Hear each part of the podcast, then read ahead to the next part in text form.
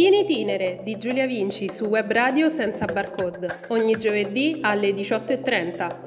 Nel mio podcast sentirete trattare di turismo sotto ogni aspetto, dal più classico come prendere un aereo e partire, fino ad arrivare ai tipi di turismo più curiosi, innovativi e soprattutto insoliti.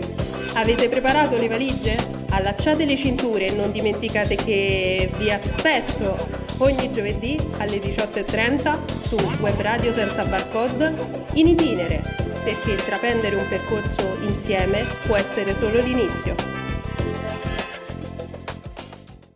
Immersi nello splendido Parco delle Mimose, in via Vittorio Montiglio 68, a Roma, in zona Pineta Sacchetti, domenica 27 giugno. Per tutta la giornata Senza Barcode offre attività culturali e ricreative. Si comincia alle 10 con il fantastico gioco di ruolo Exodus. Guidati da Giulio Davi daremo vita al nostro personaggio e fino alle 16 sarà possibile giocare una fantastica avventura. Poi si parla di libri, con gli autori della collana Senza Barcode edita da CTL. Maria Foffo, Andrea Barricelli e Laura Mancini presentano le loro opere.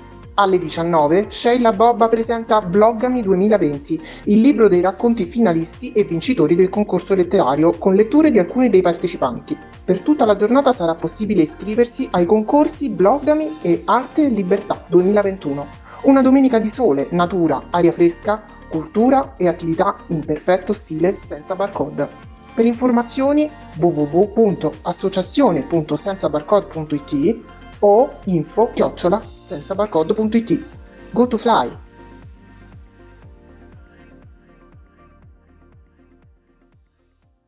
Ciao a tutti, bentornati su Web Radio Senza Barcode. Oggi 10 di giugno ci mettiamo dall'altra parte oggi, quindi dalla parte anche dei turisti, e ho deciso di parlare di un mondo fantastico, direi, che è quello del travel blogger o anche travel influencer. Ora, in effetti è un tipo di viaggiatore nuovo, perché è quello che ama viaggiare e ne fa anche una forma di business. Io direi anche beati loro. Sembra in effetti che con l'avvento di tutte le nuove tecnologie e soprattutto con lo sviluppo dei social network, questa nuova figura di viaggiatore si stia sempre più affermando. Ora, questo tipo di viaggiatore si informa e organizza il suo viaggio grazie proprio all'aiuto del web, e tanti sono soliti proprio condividere le proprie esperienze, e oggi a questo punto lo vediamo proprio più nello specifico. E ho qui con me una travel blogger internazionale e, tra l'altro, più specificatamente, se ne volete proprio sapere di più, di nazionalità russa, che ho qui con me. Si chiama Olga Osipova, che tra l'altro ha una passione sicuramente per il nostro bel paese dell'Italia e ne racconta tutto tramite foto, contenuti, la sua anche storia personale, ed è iscritta tra l'altro alla facoltà dell'Università di Ferrara in manager degli itinerari culturali. E quindi buonasera Olga. Buonasera, grazie Giulia, grazie, mi fa molto piacere che grazie mi hai invitata. A te. Allora, intanto una prima domanda, proprio perché io sono curiosa: come mai sei arrivata qui in Italia? Come mai questo grande amore per l'Italia? In realtà sono due domande, perché grande amore e come sono arrivata sono molto correlate, ma non è la stessa cosa. Diciamo che, come tu hai accennato già, io sono sì travel blogger, ma soprattutto il mio blog, che io praticamente faccio su Instagram, è blog personale, quindi racconto anche tramite la mia storia, la mia esperienza, i miei viaggi, anche la mia storia d'amore che mi ha portata in Italia 8 anni fa, precisamente, fine maggio. Infatti parli già benissimo l'italiano. 13. Per questo devo ringraziare l'università. Penso che studiare in italiano il primo anno non capivo niente, però continuavo a studiare, eccetera.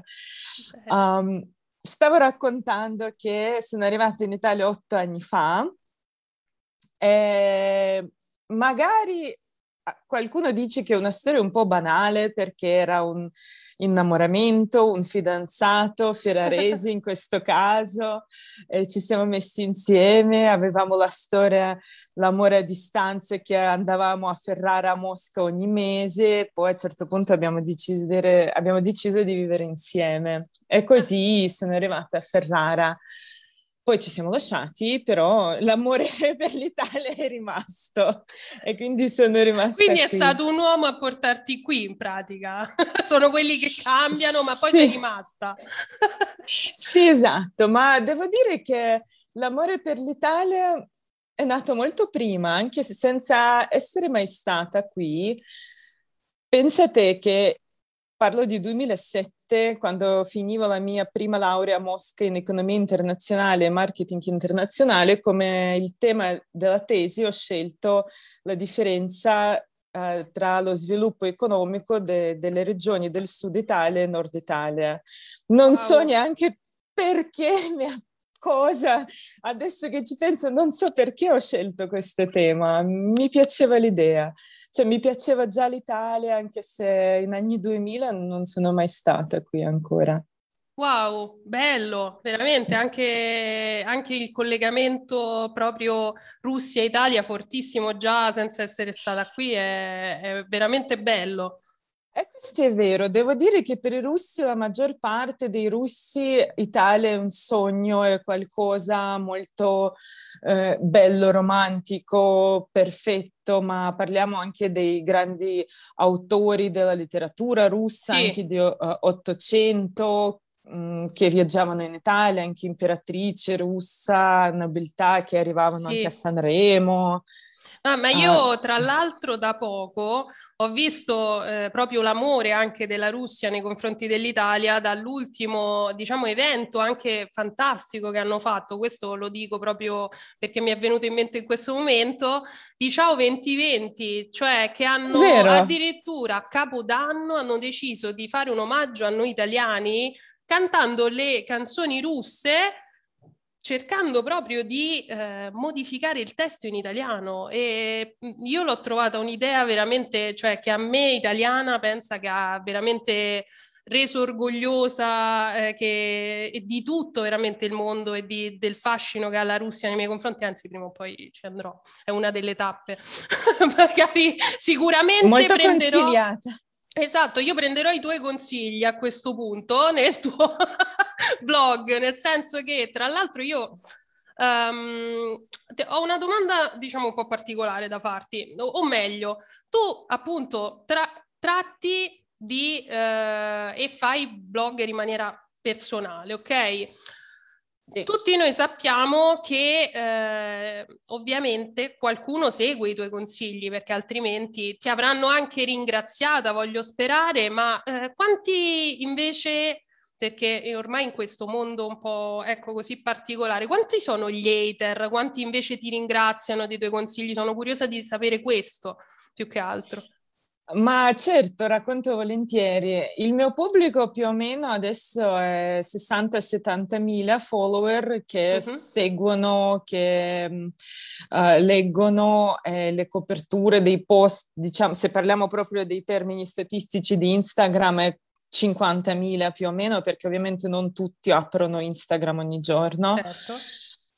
Devo dire che i follower, quelli più attivi, spesso non sono gli stessi che poi viaggiano. Ci sono tanti follower silenziosi che magari fanno screenshot o mettono save e poi vengono e poi mi arrivano, non so, i messaggi oppure le richieste di scrivere itinerary personalizzato. Però non ho mai visto queste persone tra i commenti, like non li vedo tutti ovviamente perché sono tanti, però più o meno quelli che rispondono alle storie, che scrivono sempre i commenti, spesso non coincidono, non corrispondono, ma tu pensa. Sì, per i haters diciamo o sono io fortunata o la mia narrazione in maniera molto...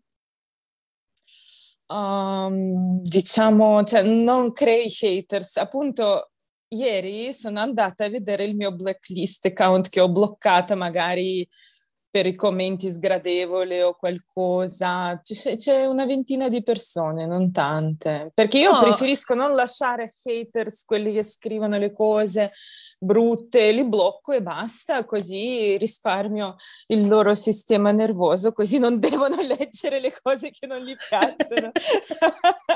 Li fai vivere meglio, insomma. Esatto. Penso a loro anche, ma in realtà, certo, quando racconto dell'Italia non c'è il motivo per odiare, certo, ripeto che il mio blog, a parte viaggi, tocca a volte anche i temi sociali, come omofobia per esempio, che la politica, diciamo, non dico la politica, ma punti di vista in Italia e in Russia spesso sono molto diversi, abbiamo info molto diversa, e quando io esprimo la mia opinione spesso lì non mi capiscono, cercano di dire se sono opinione, ok, se sono offese subito blocco, perché... Certo. A così. Questo proposito, proprio perché me lo stai dicendo tu, per fortuna non hai tanti haters, probabilmente perché hai detto tu stessa piace il tuo modo di narrare, la tua narrazione. Quali sono i linguaggi? Cioè, come racconti tu le tue esperienze? Oppure c'è, come io credo, anzi sia assolutamente quello, tutti i social e tutti i siti web magari hanno la stessa funzione, hanno un diverso modo di scrivere? Oppure tutti, almeno si legge così, tra l'altro su internet, diciamo andando a ricercare qualche articolo, potenzialmente c'è scritto chiunque potrebbe diventare travel blogger, ma è vera questa cosa? Rispondo alla prima domanda, se sono uguali tutti i social, sicuramente no, a parte che hanno algoritmi diversi e anche in modo di pubblicare diversi. Io ripeto, faccio solo Instagram, cioè Facebook, il mio Facebook, se vai a vedere, è la normalissima pagina personale dove non pubblico praticamente mai. Twitter non fa per me, invece Instagram dà possibilità di pubblicare le foto, i video, ma anche narrazione, diciamo, didascalia, che può permettere di raccontare del luogo, del cibo, qualcosa si può mettere. Magari racconto ai ascoltatori che il mio blog è travel blog personale, ma anche su Instagram possono esistere vari tipi di travel blog. Per esempio, io viaggio, faccio le foto nei posti dove sono stata io, spesso con me o senza di me in foto e video, e io punto tanto proprio sulla narrazione, di raccontare anche della regione, della città, anche di peculiarità dei posti, e anche la differenza fra le varie città che io da straniera vedo in Italia, che Italia non è un paese tutto uguale da Trieste in giù. No, anzi, non siamo per niente omogenei. No, e per esempio stranieri non lo sanno. Poi racconto anche tante cose che per voi magari sono normalità, routine, abitudine che non fate neanche caso, e io invece devo raccontare ai miei amici, prima di tutto, ma anche ai turisti, che per esempio se sei arrivato in Italia alle 3 e vuoi pranzare alle 5, non ce n'è. No, cioè, esatto. Qua ci sono gli orari e le cose che non esistono per esempio in Russia, ma neanche in tanti altri paesi, magari tranne Spagna e in Francia. Esatto, in Spagna, esatto. È raro che ci siano gli orari proprio precisi, e poi a volte racconto anche il perché. Ci sono vari perché, sia quello di tradizione, di tavola tutti insieme, sia quello economico, perché magari a differenza del mio paese di Russia non tutti possono permettersi di avere 24 ore i turni di camerieri e cuochi. Invece in Russia, che manodopera è diversa, costo di manodopera, il costo, le tasse sono diverse, ristoranti se lo possono permettere, quindi uno se vuole mangiare la zuppa calda alle 5 di mattino dopo la discoteca ci va. Certo. Anche... in effetti già le tradizioni così molto diverse ti fanno anche riflettere sulle identità anche culturali, no?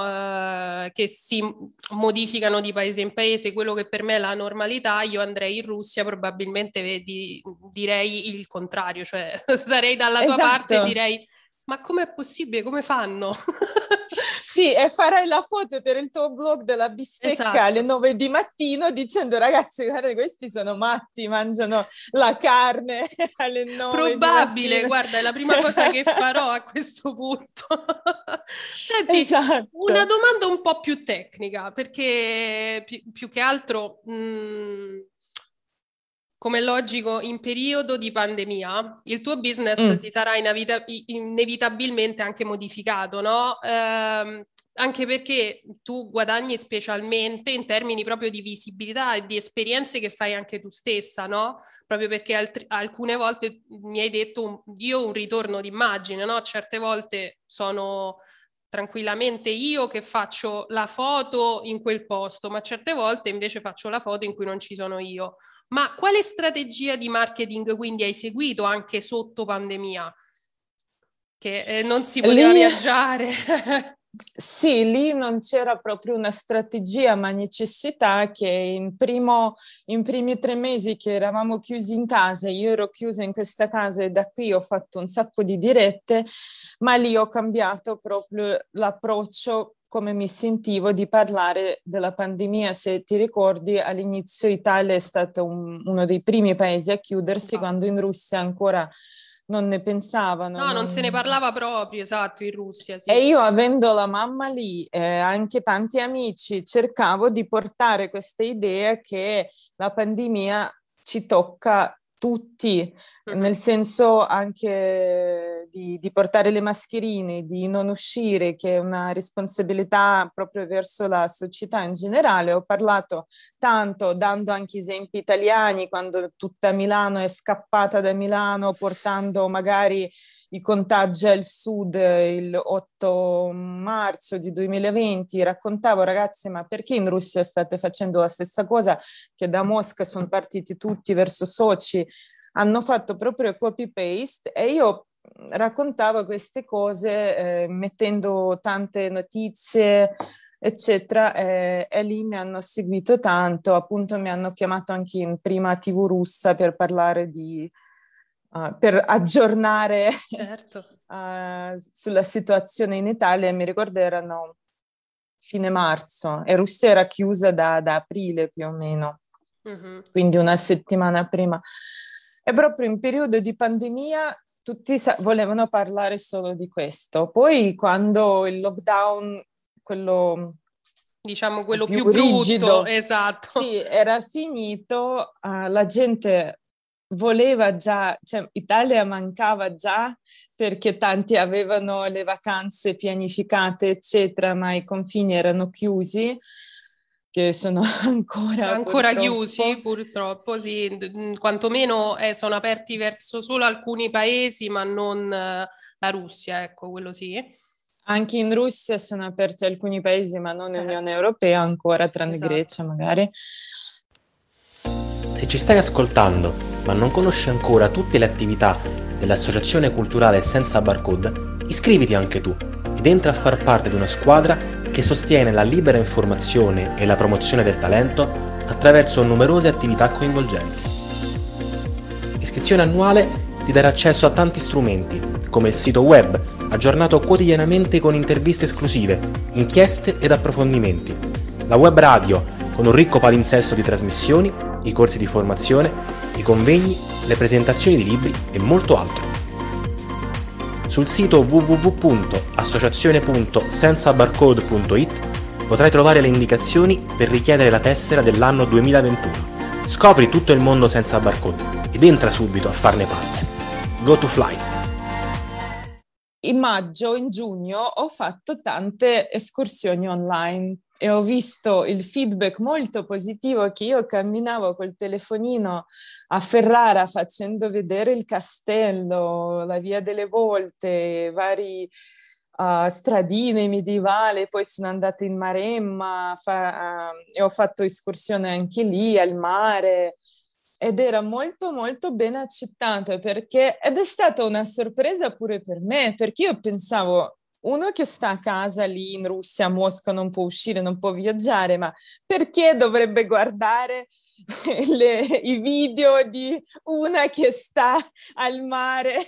E invece no, erano molto molto presi, avevo tantissime visualizzazioni. Anche perché magari c'è una voglia di rinascita, in effetti, di ritornare a una vita normale, credo, sì, questo.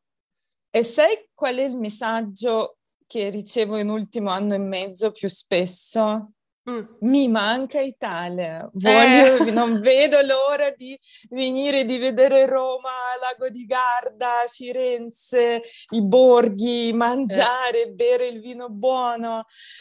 E questo devo dire che mi ha sorpreso anche a me, perché la gente veramente guarda volentieri che sta succedendo, seguono tutte le notizie, mi chiedono ogni giorno ma quando possiamo venire? No, poi tra ragazzi, l'altro non dipende da me. No, infatti, poverina, più che altro potresti andare però in ambasciata, effettivamente, Olga, a chiedere una cosa del genere.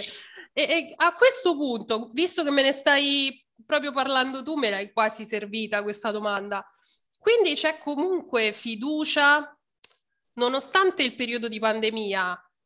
Quindi i russi vorrebbero subito, secondo te, hanno fiducia nel nostro paese e nelle misure anche di contenimento del virus?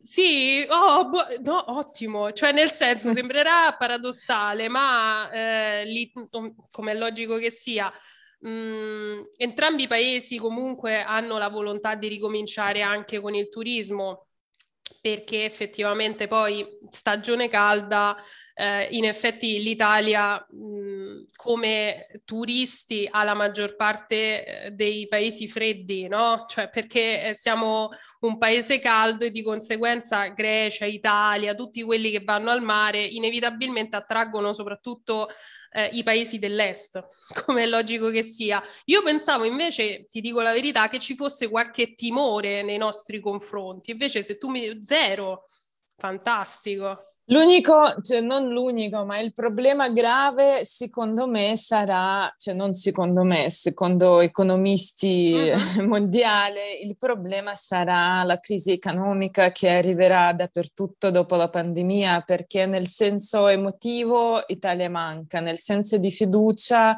diciamo che i russi hanno vissuto in modo un po' diverso la pandemia, sono già da gennaio che non hanno le mascherine, i teatri, concerti, tutto aperto, quindi loro non vivono questa pandemia come viviamo noi.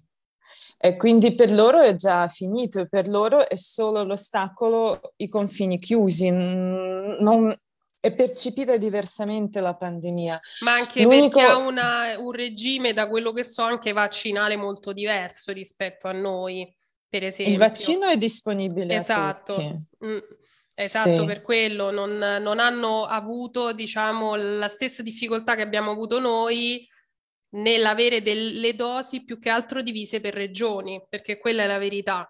Noi abbiamo avuto una frammentazione, ecco, di vaccinazione che ci ha portato, nel momento in cui c'è qualche regione che magari sta sotto nelle vaccinazioni, automaticamente è quella che alza l'indice famosissimo RT, mentre ci sono regioni che invece sono molto avanti con i vaccini, che automaticamente invece potrebbero già accogliere, non ti dico tutti, ma quasi, e riaprire le frontiere, quindi quello sì. E invece lì no, il vaccino è disponibile, puoi prenotare anche per oggi, per domani. Da quello che mi raccontano i miei amici di Mosca o mia mamma che vive in un'altra città, è libero.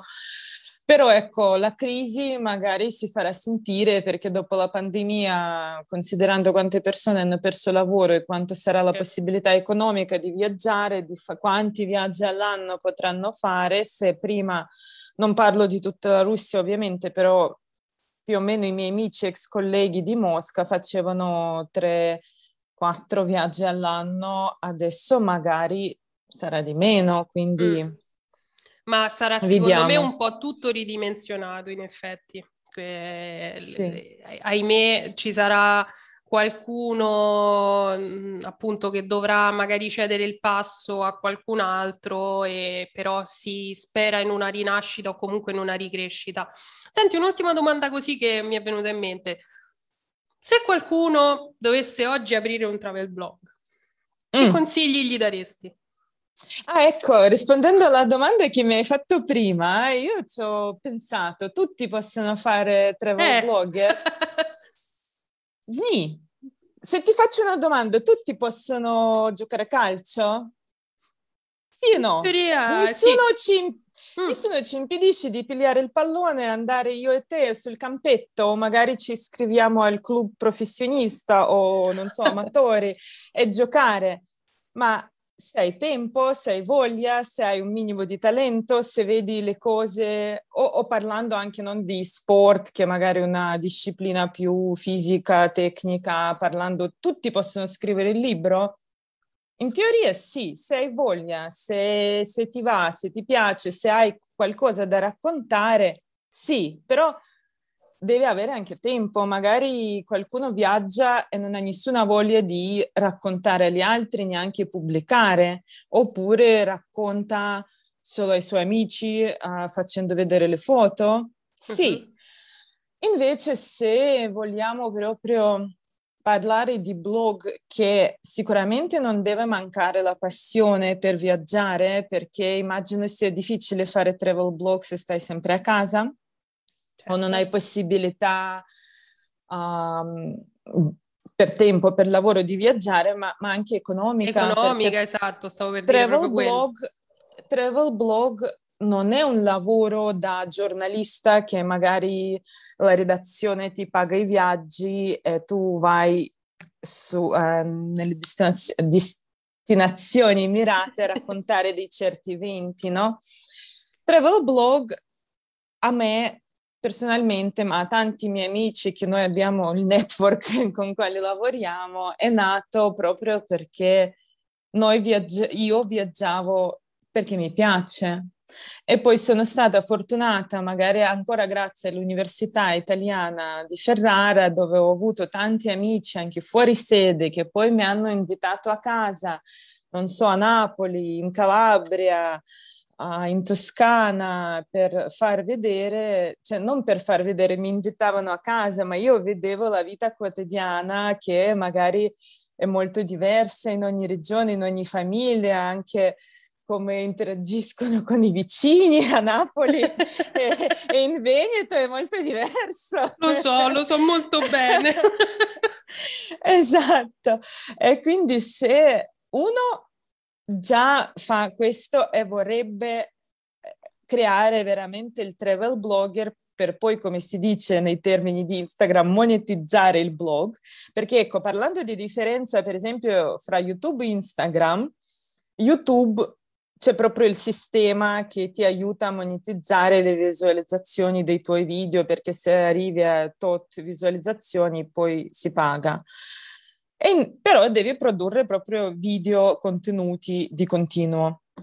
Invece Instagram come piattaforma, così come Facebook, non ti dà niente, cioè la piattaforma non ti paga. Puoi pagare tu per far vedere i tuoi post più spesso, queste famose sponsorizzazioni, no? Che ogni tanto vedi quando scrolli il feed, e questo paga l'utente. La monetizzazione, diciamo, del blog dipende solo da te. Ci sono tanti blogger che si fanno il nome, creano awareness, no, di personal brand, e poi creano o un prodotto o un brand o un servizio e poi lo vendono lasciando il link su vari negozi online, oppure puoi creare anche servizio, puoi creare la tua agenzia viaggi o scrivere un libro, e tutto dipende solo dalla creatività di blogger e del perché lo fa.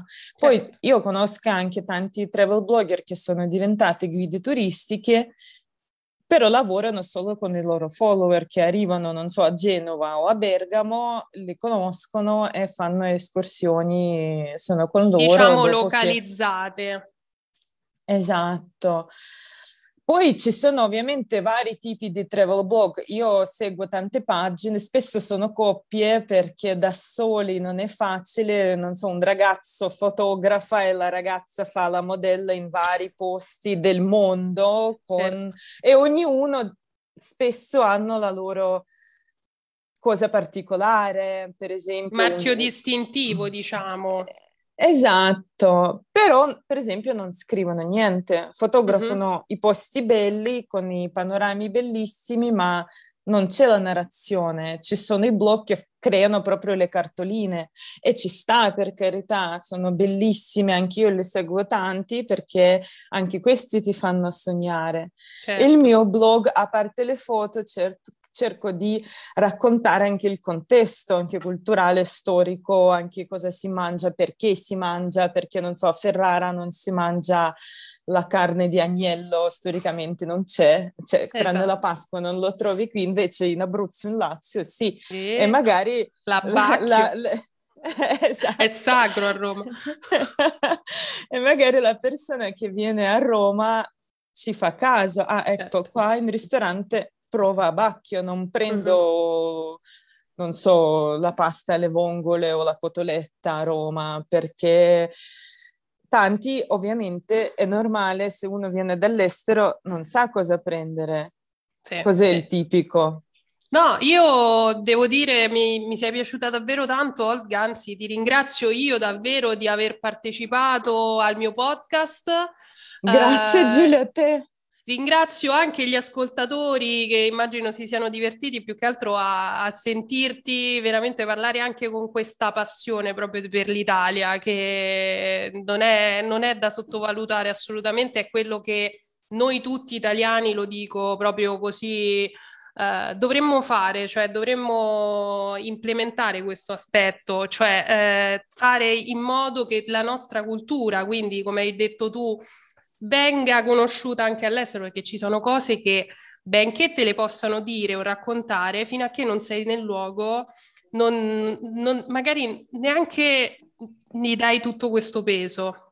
Invece è importante valorizzare assolutamente, sempre di più. Questo è vero e lo dico a tutti i miei amici italiani che magari ho viaggiato di più dell'italiano medio, sicuramente di più dell'italiano medio in Italia, racconto spesso io a loro dei posti da visitare, non so, nelle Marche o in Calabria, perché loro non li hanno mai visti, perché magari quando hanno la vacanza vanno, non so, a Barcellona o a Parigi. E questo è un peccato, perché per esempio, io lo dico proprio fuori dai denti, io quest'anno tutte le vacanze che farò invece le farò in Italia, per esempio, ma questa è una mia scelta, nel senso che il nostro ovviamente territorio credo che ne abbia bisogno, il comparto comunque dell'ospitalità dei ristoranti abbia bisogno, ecco, di magari essere anche aiutato da me piccolo, ecco, parliamoci chiaro, anche da una coppietta che va al ristorante...